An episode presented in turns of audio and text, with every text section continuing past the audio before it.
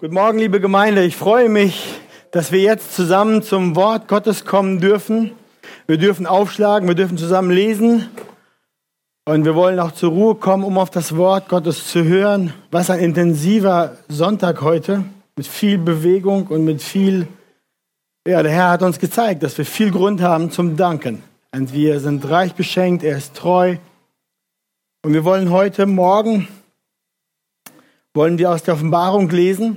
Das ist kein erntedanklicher Text, sondern wir machen heute das siebte Sendschreiben zu Ende. Wir betrachten den Brief an die Gemeinde in Laodicea. Und ihr seht den Titel, die Überschrift über die Predigt heute, Sendschreiben 4, arm, blind und bloß. Wer die Bibel dabei hat, schlagt gerne auf. Offenbarung 3, die Verse 14 soll das heißen. 14 bis 22. Also nicht 13, sondern 14. 14. Wer eine der Predigten zu einem der Sendschreiben verpasst hat, wir haben sie auf dem Podcast oder wenn ihr Zugang habt zum Arche, zur Arche Playlist in YouTube, dann könnt ihr euch das da auch anschauen. Wenn ihr nicht Zugang habt, dann sprecht mit Robert. Ähm, aber lasst euch die nicht entgehen. Heute schließen wir das ab. Das war eine kleine Miniserie über den Sommer. Und dann machen wir jetzt mit Exodus nachher weiter. Und dann steht auch schon Weihnachten vor der Tür. Es geht jetzt sehr schnell. Aber heute Offenbarung 3, 14 bis 22. Wer die Kraft hat, mag gerne aufstehen zur Lesung und wir lesen dann zusammen den Predigtext für heute Morgen. Und dem Engel der Gemeinde von Laodicea schreibe, das sagt der Amen, der treue und wahrhaftige Zeuge, der Ursprung der Schöpfung Gottes. Ich kenne deine Werke, dass du weder kalt noch heiß bist. Ach, dass du kalt oder heiß wärst. So aber, weil du lau bist und weder kalt noch heiß, werde ich dich ausspeien aus meinem Mund. Denn du sprichst, ich bin reich und habe Überfluss, und mir mangelt es an nichts. Und du erkennst nicht, dass du elend und erbärmlich bist, arm, blind und entblößt. Ich rate dir, von mir Gold zu kaufen, das im Feuer geläutert ist, damit du reich wirst und weiße Kleider, damit du dich bekleidest und die Schande deiner Blöße nicht offenbar wird.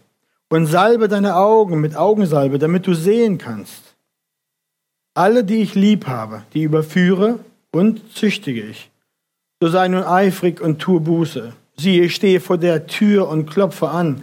Wenn niemand meine Stimme hört und die Tür öffnet, so werde ich zu ihm hineingehen und das Mahl mit ihm essen und er mit mir. Wer überwindet, dem will ich geben, mit mir auf meinem Thron zu sitzen, so wie auch ich überwunden habe und mich auf, mit meinem Vater auf seinen Thron gesetzt habe. Wer ein Ohr hat, der höre, was der Herr, was der Geist den Gemeinden sagt. Amen. Nehmt gerne Platz.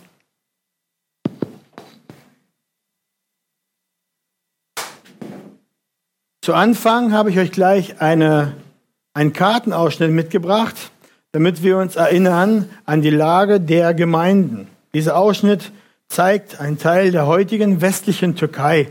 Unten seht ihr die Insel Patmos, von der, auf der war Johannes in der Verbannung wegen, der, wegen seinem Zeugnis für Jesus Christus. Und auf der Insel erhielt er auch die Vision, die wir die Offenbarung nennen, das Buch. Unter anderem auch diese sieben Sendschreiben.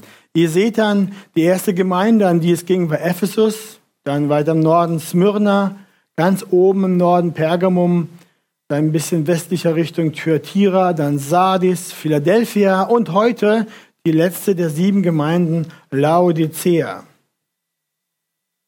Laodicea liegt circa 60 Kilometer südöstlich von Philadelphia und circa 160 Kilometer von Ephesus. Ephesus ist genau östlicher Richtung. Und ähm, Laodicea war zusammen mit der anderen Stadt Kolosse, kennt ihr, da gibt es einen Kolosserbrief, und Hierapolis, das 10 Kilometer nördlicher Richtung war. Kolosse war ungefähr 20 Kilometer in östlicher Richtung. Und diese drei Städte waren in dem Lykostal. Da war ähm, Laodicea angesiedelt. Von Ephesus durch Laodicea bis nach Asien hinein lief eine römische Handelsstraße. Diese Handelsstraße machte es so, dass äh, Laodicea auch eine Handelsstadt war und sehr wohlhabend war. Der Reichtum der Stadt der zeigte sich auch darin, dass in der Stadt ein großes Banksystem war, ein wohlhabendes Banksystem, sodass sogar der römische Kaiser kam und dort Geld abhob. Die Stadt war reich und unter anderem, wodurch die Stadt reich geworden war, war durch die Herstellung eines bestimmten schwarzen Wolltuches.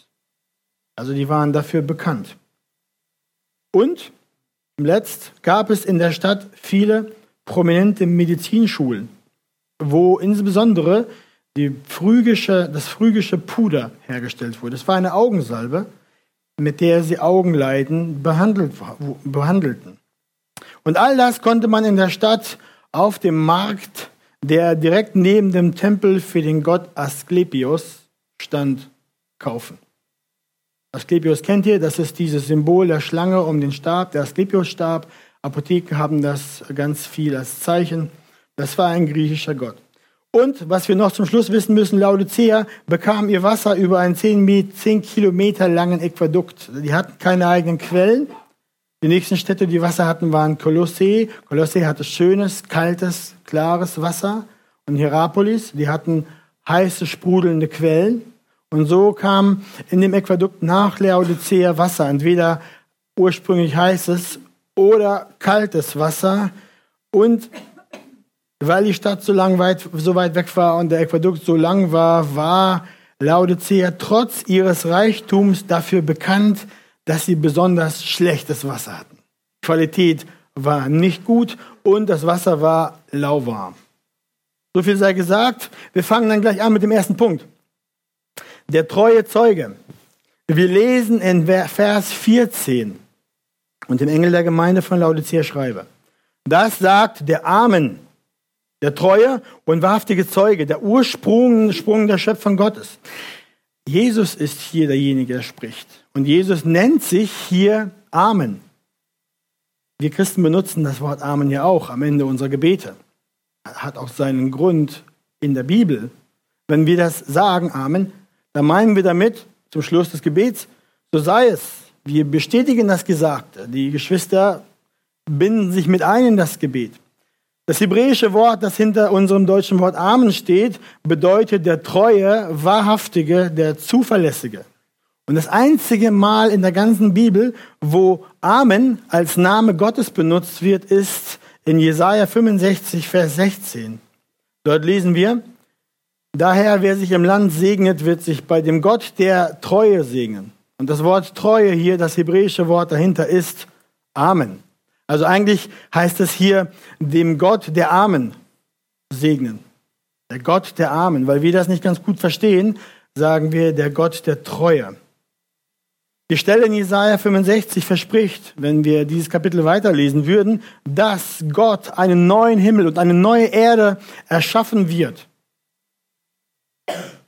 Hunderte Jahre später wissen wir, dass Gott genau das getan hat, dies Werk begonnen hat. Und in wem hat er das getan?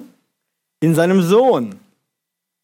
Insbesondere durch die Auferstehung Jesu von den Toten hat das Werk der Neuschöpfung begonnen. Darum nennt Jesus sich hier in Vers 14 auch Ursprung der Schöpfung Gottes. Und damit meint er beides. Damit meint er, dass er bei der Schöpfung dabei war. Ja, wir wissen aus Kolosser 1, 15 bis 16, dass durch ihn alles erschaffen wurde. Und er ist auch der Ursprung der Neuschöpfung, wie Kolosser 1, 18 lehrt. Und er ist das Haupt des Leibes, der Gemeinde. Er, der der Anfang ist, der Erstgeborene aus den Toten, damit er in allem der Erste sei. Christus ist in allem der Erste. Weil er auferstanden ist, werden wir auferstehen. Dann werden wir zu einem neuen Leben auferstehen in eine neue Welt hinein. Ja, Jesus ist der Anfang der Neuschöpfung. Dadurch, dass er als sündloses Lamm kam, für die Sünden der Welt starb, den Weg der Rettung machte, dadurch, dass Gott ihn dann als Bestätigung seines Opfers, seines Werkes auferstehen ließ, werden nun alle, die an Jesus so glauben, auch auferstehen, wenn sie gestorben sind. Das schreibt Paulus im 1. Korinther 15, 20 bis 22. Und Jesus sagt ja auch Johannes 11, 25, dass ihr werdet leben, selbst wenn ihr sterbt. Deswegen sagt Jesus hier, er ist der Ursprung der Schöpfung Gottes. Er ist das Amen. Ja, alle Verheißungen haben das Amen in ihm. Er ist der treue und der wahrhaftige Zeuge. Warum nennt er sich Zeuge? Wenn ihr euch erinnert, am Anfang der Offenbarung, Kapitel 1, Vers 5, hat Jesus sich genau mit diesen Worten vorgestellt, dass er der treue Zeuge ist. Und interessanterweise spricht Johannes der Täufer auch so von Jesus. Schaut mal, Johannes Kapitel 3, 31 bis 32 und 34, da sagt Johannes der Täufer über Jesus, der aus dem Himmel kommt, ist über allen. Und er bezeugt, was er gesehen und gehört hat. Denn der, den Gott gesandt hat, redet die Worte Gottes. Denn Gott gibt den Geist nicht nach Maß. Also Johannes sagt hier, Jesus ist der Zeuge. Er ist vom Himmel herabgekommen und er hat der Welt den Vater offenbart. Er spricht davon, was er gesehen hat, was er kennt. Nicht vom Hörensagen her oder sonst wie anders. Er verkündet der Welt die Worte des Vaters. Jesus ist der Treue und er ist der Wahrhaftige. Er ist der Gott des Amen. In ihm wurden die Verheißungen der Schrift erfüllt und in ihm werden am Ende alle Verheißungen der Schrift ihre Erfüllung finden. Er ist ultimativ wichtig. Er ist Zentrum des Universums. Er ist allmächtiger Herrscher. Er ist ewiger Gott. Er ist Haupt seiner Gemeinde. Ist er König deines Lebens? Ist er dein Alles? Ohne ihn geht nichts. An ihm kommst du nicht vorbei ganze Schicksal, Geschichte des Universums hat alles mit ihm zu tun. Aber lasst uns weiterlesen. Denn dieser Wahrhaftige, er spricht nun zu der Gemeinde in Laodicea. Wir schauen uns Punkt 2 an. Arm, blind und bloß. Jesus sagt zu der Gemeinde in Laodicea, Vers 15, ich kenne deine Werke, dass du weder kalt noch heiß bist. Ach, dass du kalt oder heiß wärst. Erneut sagt Jesus hier, wie in den anderen Sendschreiben auch, ich kenne deine Werke. Und sein Kennen ist allumfassend, geht in die Tiefe. Er weiß die Motive und die Gedanken der Herzen. Sein Kennen ist absolut. Sein Rechtsspruch und Urteil darüber deswegen auch. Aber Jesus zählt hier keine Werke der Christen in Laodicea auf, sondern er spricht von ihrem geistlichen Zustand. Und er sagt, ihr seid weder kalt noch heiß. Und er ruft sogar aus, ach, dass du kalt oder heiß wärst. In Vers 16 und 17 sagt er, so aber, weil du lau bist und weder kalt noch heiß, werde ich dich ausspeien aus meinem Mund. Denn du sprichst, ich bin reich und habe Überfluss und mir mangelt es an nichts. Und du erkennst nicht, dass du elend und erbärmlich bist, arm, blind und entblößt. Ja, wir benutzen die Worte kalt und heiß ein bisschen anders, als diese Stelle es benutzt. Wir benutzen die Worte kalt und heiß und sprechen von unserem geistlichen Zustand oder dem Zustand der Gemeinde. Wir sagen dann, ich brenne für Jesus. Oder wir sagen vielleicht, sein Herz ist kalt für Gott. Wir meinen damit einen geistlichen Zustand. Wichtig ist zu sehen, dass Jesus das hier nicht so benutzt. Wenn heiß für viel geistliches Leben stehen würde und kalt für viel geistlichen Tod stehen würde, dann würde ja Jesus hier zu seinen Schafen in Laodicea sagen, ich wünschte, dass ihr geistig tot wärt. In der Einleitung aber haben wir ja schon gehört, die Situation der Wasserversorgung in Laodicea. Sie haben das Wasser per Aquädukt reingebracht.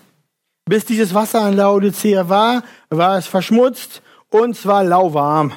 Wenn es zuvor kalt war, zuvor, hat es sich auf dem Weg erwärmt.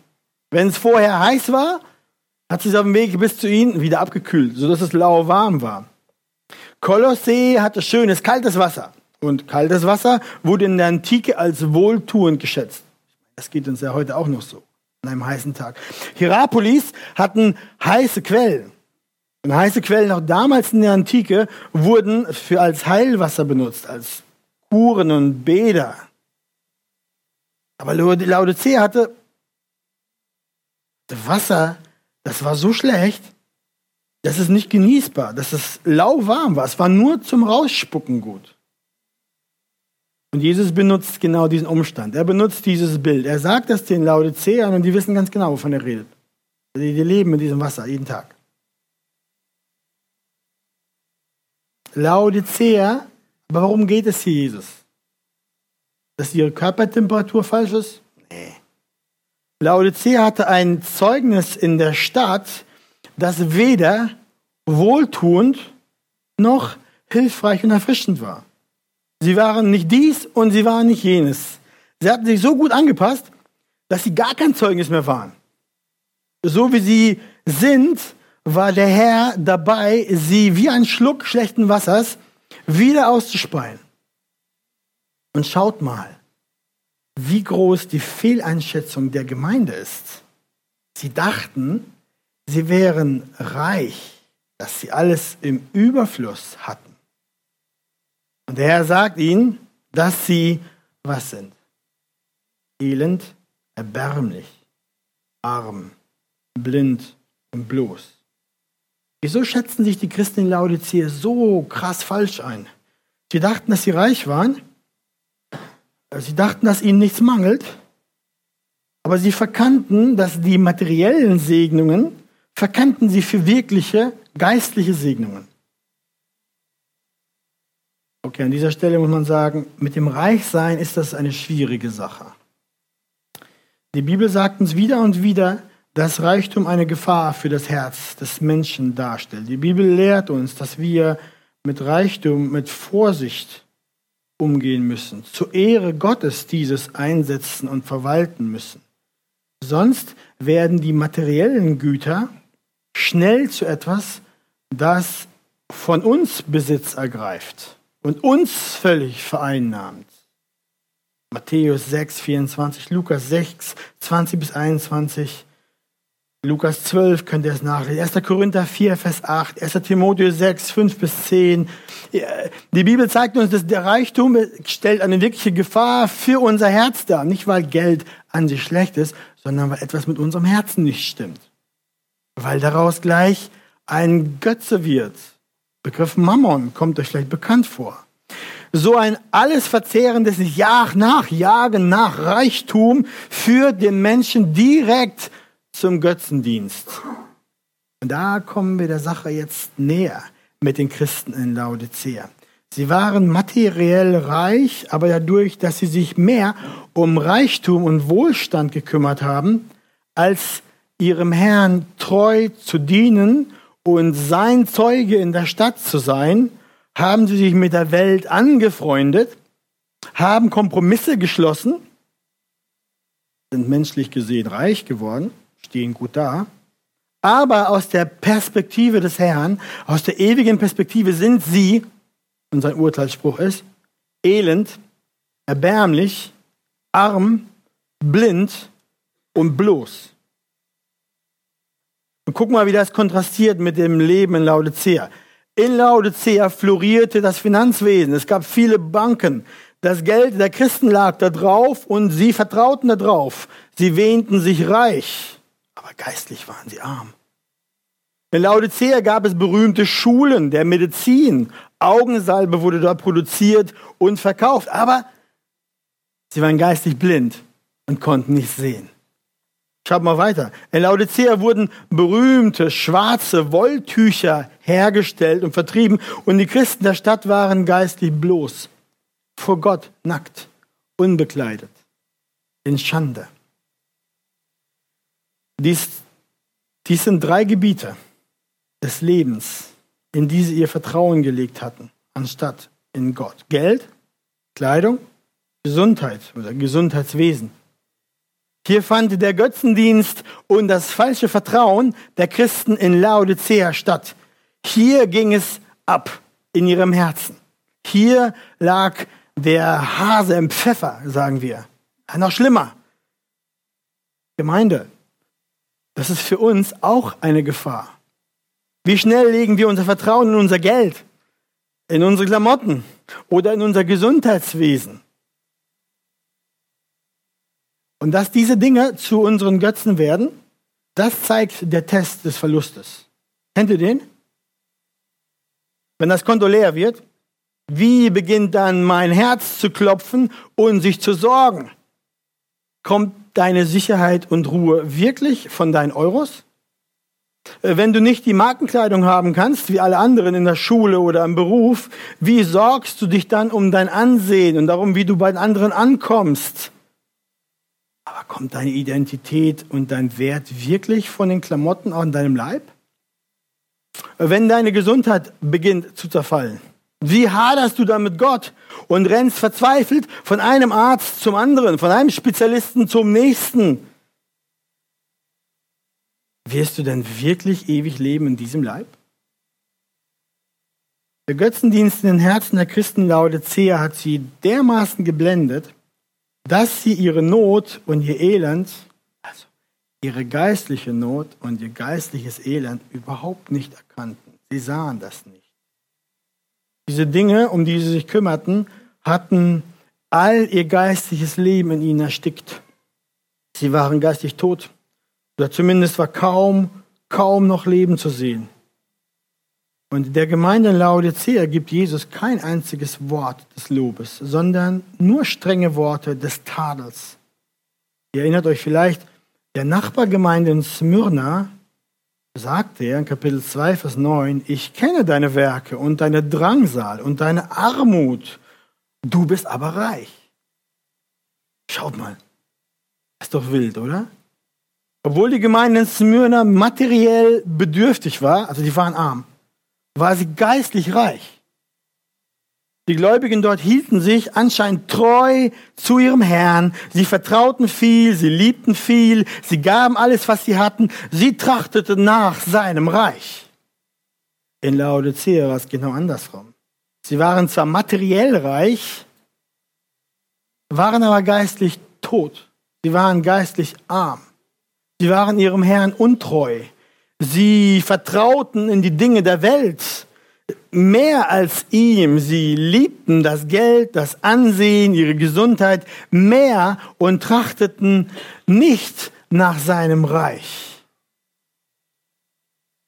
Also Geschwister, versteht mich heute Morgen nicht falsch. Ich sage nicht, wenn du Geld hast auf deinem Konto, dann kannst du gar kein richtiger Christ sein.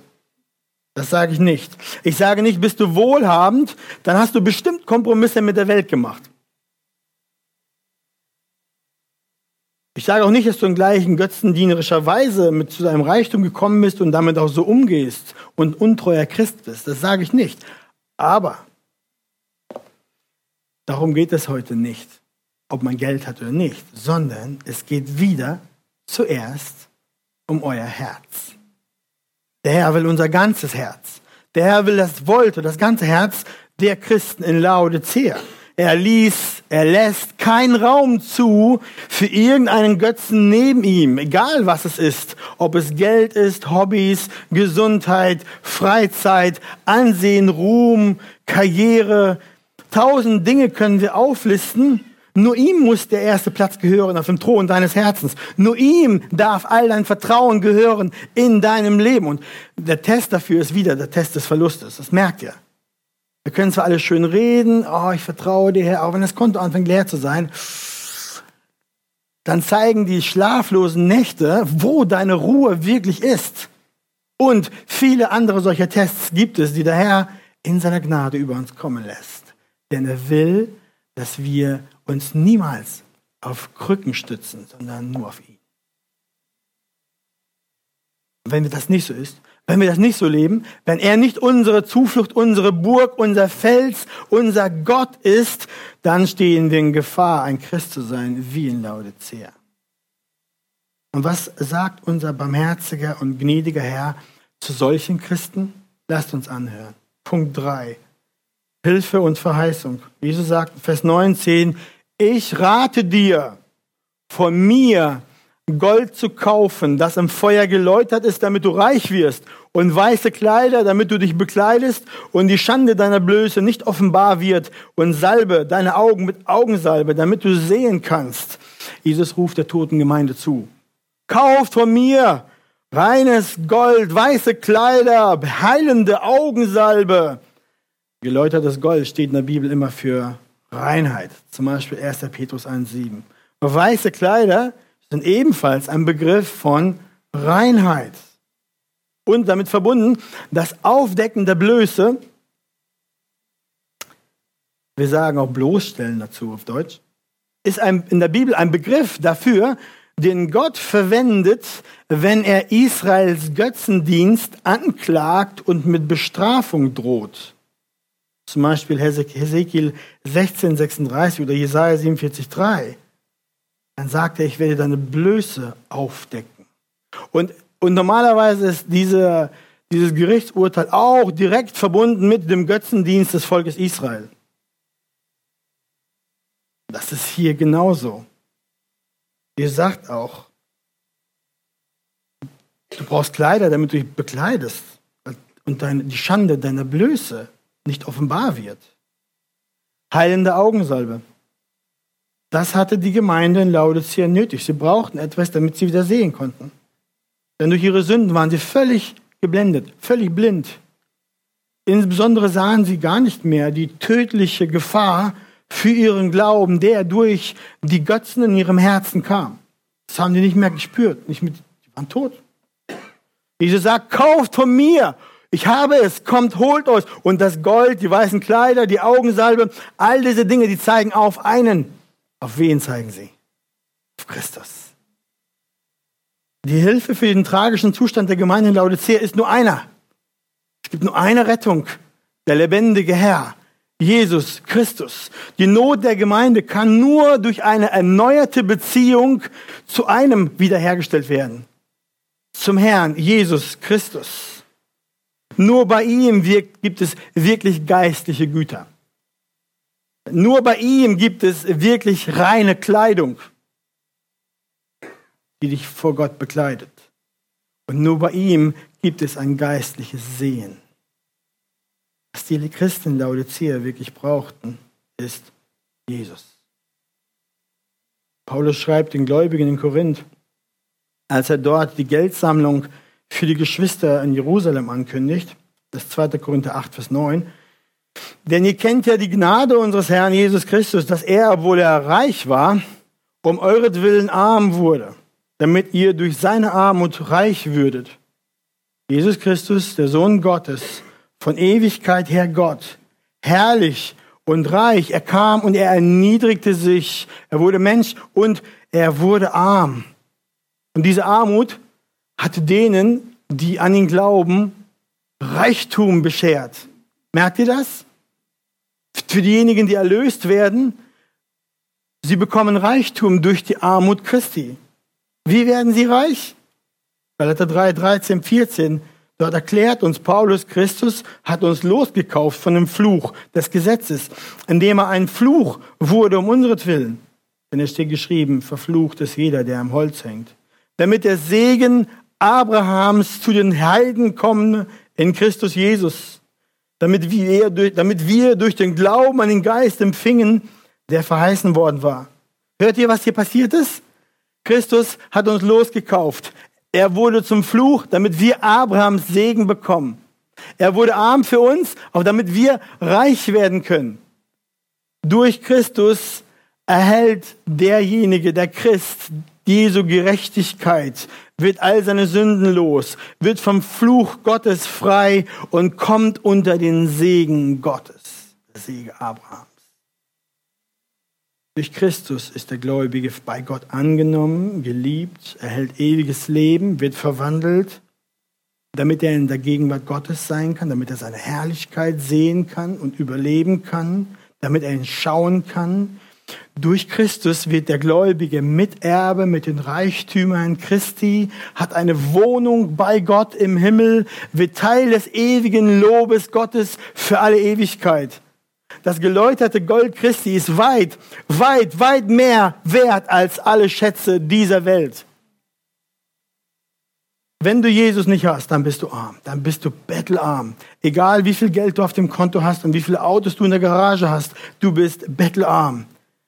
Deine kurze Zeit der Motten durchfressenen, rostbeschlagenen, von Dieben bedrohten Wohlstandes wird im Nu um sein und wird nur eine verbla verblassende Erinnerung sein daran, was du hattest. Wenn du nicht zu Christus gehörst dann, und nicht von ihm wahres Gold bekommen hast, dann bist du nackt und bist du arm. Sei wieder Mann. Sei wieder Mann, der auf dem Acker den Schatz findet der dann geht, alles verkauft, alles weg, all sein irdischen Besitz gibt er drauf, damit er den Schatz kriegt, das ist Christus. Sein Bild auf Christus. Matthäus 13, 44. Vergiss den Reichtum der Welt. Komme und erhalte wahren Reichtum von Christus. Geläutertes Gold. Wir, die wir ihm gehören, haben einen ewigen Reichtum, dadurch, dass er arm wurde für uns. Das gleiche gilt auch für die Kleider. Die weißen Kleider, die er denen gibt, die sein sind. Nichts kann vor Gott den Menschen in seiner Sündenschande bedecken, außer der Kleidung, die Jesus gibt. Der Prophet Jesaja sagt es im Alten Testament schon voraus, Kapitel 61, Vers 10. Und er sagt dort, ich freue mich sehr in dem Herrn und meine Seele ist fröhlich in meinem Gott, denn er hat mir Kleider des Heils angezogen, mit dem Mantel der Gerechtigkeit mich bekleidet. Das Kleid des Heils, der Mantel der Gerechtigkeit, das ist die Bekleidung, die Jesus denen gibt, die im Glauben zu ihm kommen, die sein Opfer am Kreuz annehmen. So wie das Wort sagt. Römer 3, 22, die Gerechtigkeit Gottes kommt durch den Glauben an Jesus Christus zu allen und auf alle, die glauben. Ohne einen zu Jesus kommen und sich im Vertrauen vor ihm zu beugen und an ihn mit einem rettenden Glauben zu glauben, bleibst du vor Gott bloß, geistig arm und elend. Aber wenn er dein Retter deines Herzens König ist, dann stehst du vor Gott makellos da. In weißem Gewand der Gerechtigkeit Christus erhalten. Wir werden dann von ihm bekleidet, weil er um unseren am Kreuz entblößt wurde. Und so ist auch mit der Augensalbe. Jesus kam in die Welt, um diese zu retten, um die geistlichen Augen zu öffnen, sodass der Mensch Gott sehen kann. Als Jesus Paulus zu seinem Diener machte und berief, dann gab er ihm den Auftrag so, schaut mal. Er, die Stelle habe ich vergessen, Apostelgeschichte, Vers 18, Kapitel muss ich noch finden. Er sagte da zu seinem Diener, als er ihn berief, ähm, und sandte er ihn, um ihnen die Augen zu öffnen, den Menschen, damit sie sich bekehren von der Finsternis zum Licht, von der Herrschaft des Satans zu Gott damit sie Vergebung der Sünden empfangen und ein Erbteil unter denen, die durch den Glauben an mich geheiligt sind. Merke die Sprache, die Gott benutzt. Augen zu öffnen, von der Finsternis zum Licht, der Herrschaft Satans zu Gott. Jesus rief hier in Laodicea die geistlich Toten in der Gemeinde auf, zu ihm zu kommen, damit sie sehend werden. Er wollte ihnen die Augen öffnen und er wird allen die Augen öffnen, die zu ihm kommen. Er bringt den Menschen, die sich ihm anvertrauen, er bringt diese aus der Finsternis ins Licht, aus dem Reich Satans in das Königreich Gottes. Dasselbe ruft er heute Morgen auch zu dir. Wenn du nicht ein neugeborener Mensch bist, ein Christ, einer, der durch Glauben an Jesus gerecht geworden bist, dann bist du auch noch geistig blind, arm und elend. Du bist nackt. Du brauchst den Retter Jesus. Du bist pleite, du bist bankrott. Dann ist deine Selbsteinschätzung auch so falsch wie das der Gläubigen Laodicea. Du meinst meinen, dir geht's gut, aber du bist auf einem bösen Weg. Was war die Lösung für die Not in der laodiceischen Gemeinde? Was war die Hilfe für ihren geistlichen Tod? Christus. Ihn brauchten sie und ihn brauchst auch du heute. Schau erneut auf den gnädigen Gott. Wie er zur Gemeinde in Laodicea sagt, in Vers 19, alle, die ich lieb habe, die überführe und züchtige ich. So sei nun eifrig und tue Buße. Jesus liebt seine Gemeinde in Laodicea.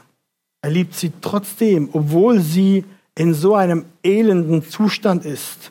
In dieser Gemeinde lesen wir nicht einmal mehr von einem Überrest der Gläubigen, so wie bei den anderen Gemeinden. Ein paar, ein paar wenige. Hier nichts. Hier elend. Sie scheinen alle völlig durch den Götzendienst und die Kompromissbereitschaft mit der Welt vergiftet worden zu sein.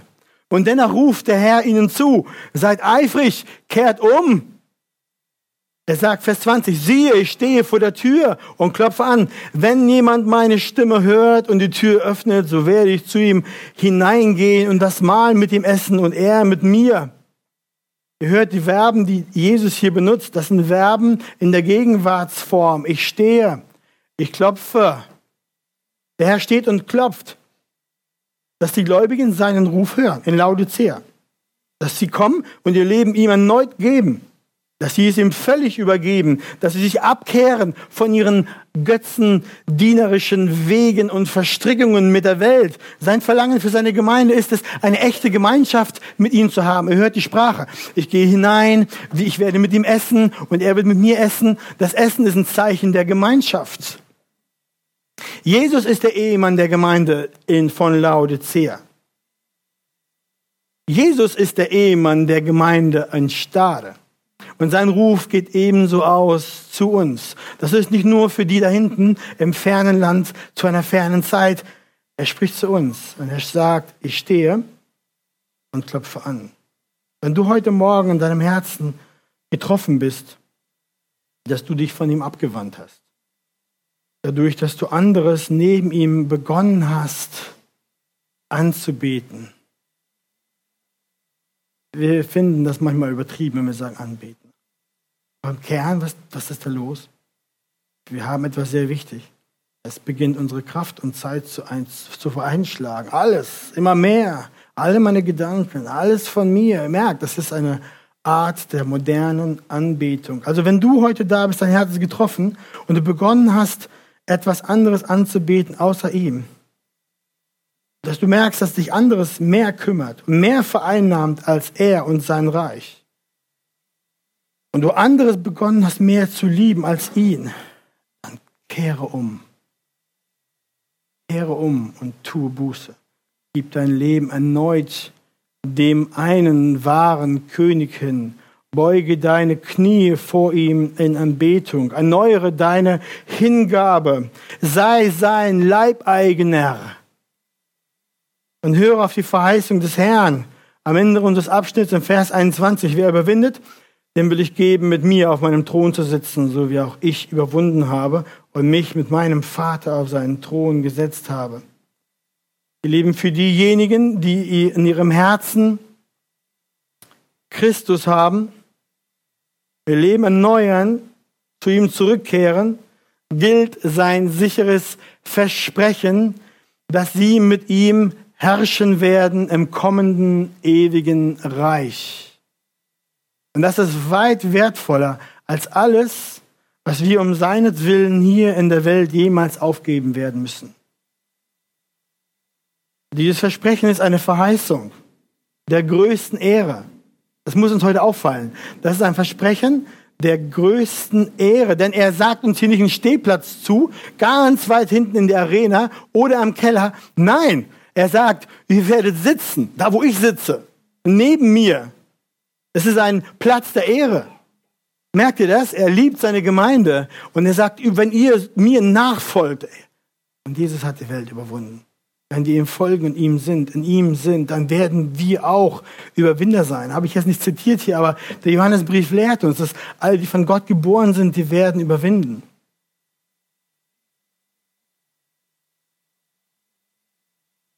Lieber Bruder, liebe Schwester, heute Morgen, bist du arm? Bist du blind? Bist du bloß? Dadurch, dass deine Beziehung mit deinem Herrn ganz schlecht aussieht? Weil du viel in die Dinge dieser Welt vertraust, anstatt auf ihn zu bauen? Hast du Kompromisse mit der Welt gemacht? Folgst ihm nicht ganz, bist ihm ungehorsam und weißt es? Bist du, lebst du so wie die Welt? Nur halt, dass du am Sonntag zum Gottesdienst kommst. Bist du ein Chamäleon, angepasst wie ein Chamäleon im Busch? Bist du inkonsequent seinem Wort gegenüber? Du weißt es, hast es gehört, aber tun tust du es nicht. Folgst deiner Leitung und nicht seiner Leitung. Bist dein eigener Herr. Zeigst dein Leben, dass du selbstständig und Tag bist. Oder zeigt dein Leben, dass du von ihm abhängig bist. Die Christen in Laodicea, die hatten keine Verfolgung und die hatten noch keine Bedrohung. Ihre Augen waren in ihren eigenen Augen waren sie gut drauf. Sie waren reich, sie waren wohlhabend, sie hatten keinen Clinch, sie wurden nicht ins Gefängnis geworfen und die Nachbarn schlugen ihnen nicht die Fenster ein. Ich sage nicht, dass das sein muss, damit wir gute Christen sind. Versteht mich nicht falsch. Aber sie hatten eine Bequemlichkeit, die unserer gleicht. Und dann kommt die Gefahr, die tödlich ist, die schleichend ist, die sich wie so ein Nebel in der Finsternis voranbewegt. Kompromisse mit der Welt? Bist du inkonsequent seinem Wort gegenüber? Zeig dein Leben, dass du ein Christ bist. Lebst du nach den Götzen deines Herzens oder lebst du nach dem Willen des Herrn? Hast du Götzen? Kennst du sie? Liegt deine Sicherheit in deinem Geld, in deinem Äußeren, deinem Ansehen, deiner Gesundheit, in den Ärzten der Welt? Zeigt dein Leben wenig bis keine Abhängigkeit von ihm? Kann man an deinem Leben sehen, dass Jesus wirklich dein größter Schatz ist, den du gefunden hast? Wenn ja, wie sieht man das? Bist du zufrieden damit, dass du von Pfützen und Müllhalden der Welt essen und trinken kannst? Bist du geistig arm, mittellos, hast keine Kraft? Keine Kraft, ihm was zu geben? Zeigst du wenig geistlichen Puls? Kaum, kaum geistliche Atmung? Wenn ja, dann laufe heute Morgen schnell zu deinem Herrn, der barmherzig ist und uns vergibt. Erneuere deine Hingabe zu ihm. Das kann in deinem Herzen geschehen, ohne dass wir das sogar sehen. Aber beuge die inneren Knie deines Herzens vor ihm jetzt und mach ganze Sache. Und lass das mit dem Halben. Sonst sagt er, pff, ist weder dies noch das. Dein Zeugnis Du bist kein Christ. Freund, eins muss ich aber sagen. Die Wahrheit ist, diese Fragen treffen uns alle zu einem unterschiedlichen Grund, äh, Grad, aber sie treffen uns alle. Und ich muss mich heute Morgen auch unter die gleichen Fragen stellen.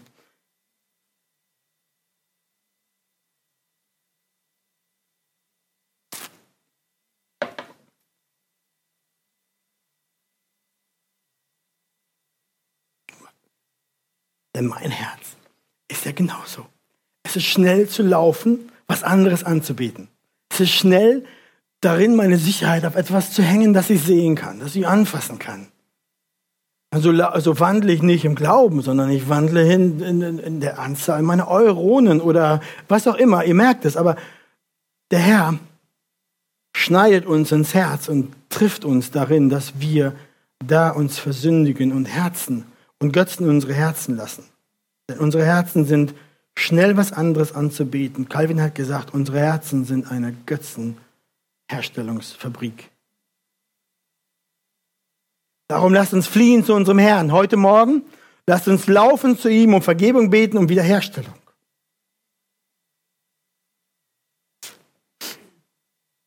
Und Freund, wenn du heute hier bist und du merkst, dass du gar kein Christ bist, dass du geistig tot bist, dass du gar kein Kind des Allerhöchsten bist, dass du nicht gewaschen bist im Blut Christi, dass du wirklich nackt und bloß dastehst und wenn der Tag gekommen wäre heute, dann stehst du da und hast nichts vorzuweisen. Du bist bloß für Gott, hast keinen Anteil an seinen Segnungen, an seinem kommenden Reich. In dem Falle ist dein Glückstag. Komme heute, denn heute geht der Ruf aus und der Herr sagt, wir haben es gesehen, ich stehe vor der Tür und klopfe an. Wenn du sein Klopfen heute hörst, dann komm und beuge dich vor ihm. Und dann sagt der Herr am Ende, wer ein Ohr hat, der höre, was der Geist den Gemeinden sagt. Gemeinde, hört, was der Herr sagt. Lasst keinen Raum für nichts und niemanden in eurem Herzen, außer dem Herrn Jesus. Amen. Ich bete noch zum Schluss. Unser Herr, Herr Jesus, du bist es wert, du bist es würdig, dass du von uns absolut alles verlangst, unser ganzes Herz, unsere ungeteilte Liebe und Aufmerksamkeit und Kraft. Herr, ich weiß, dass du weißt, dass wir ja auch arbeiten und versorgen und schlafen und gehen müssen, dass wir manch Alltägliches haben.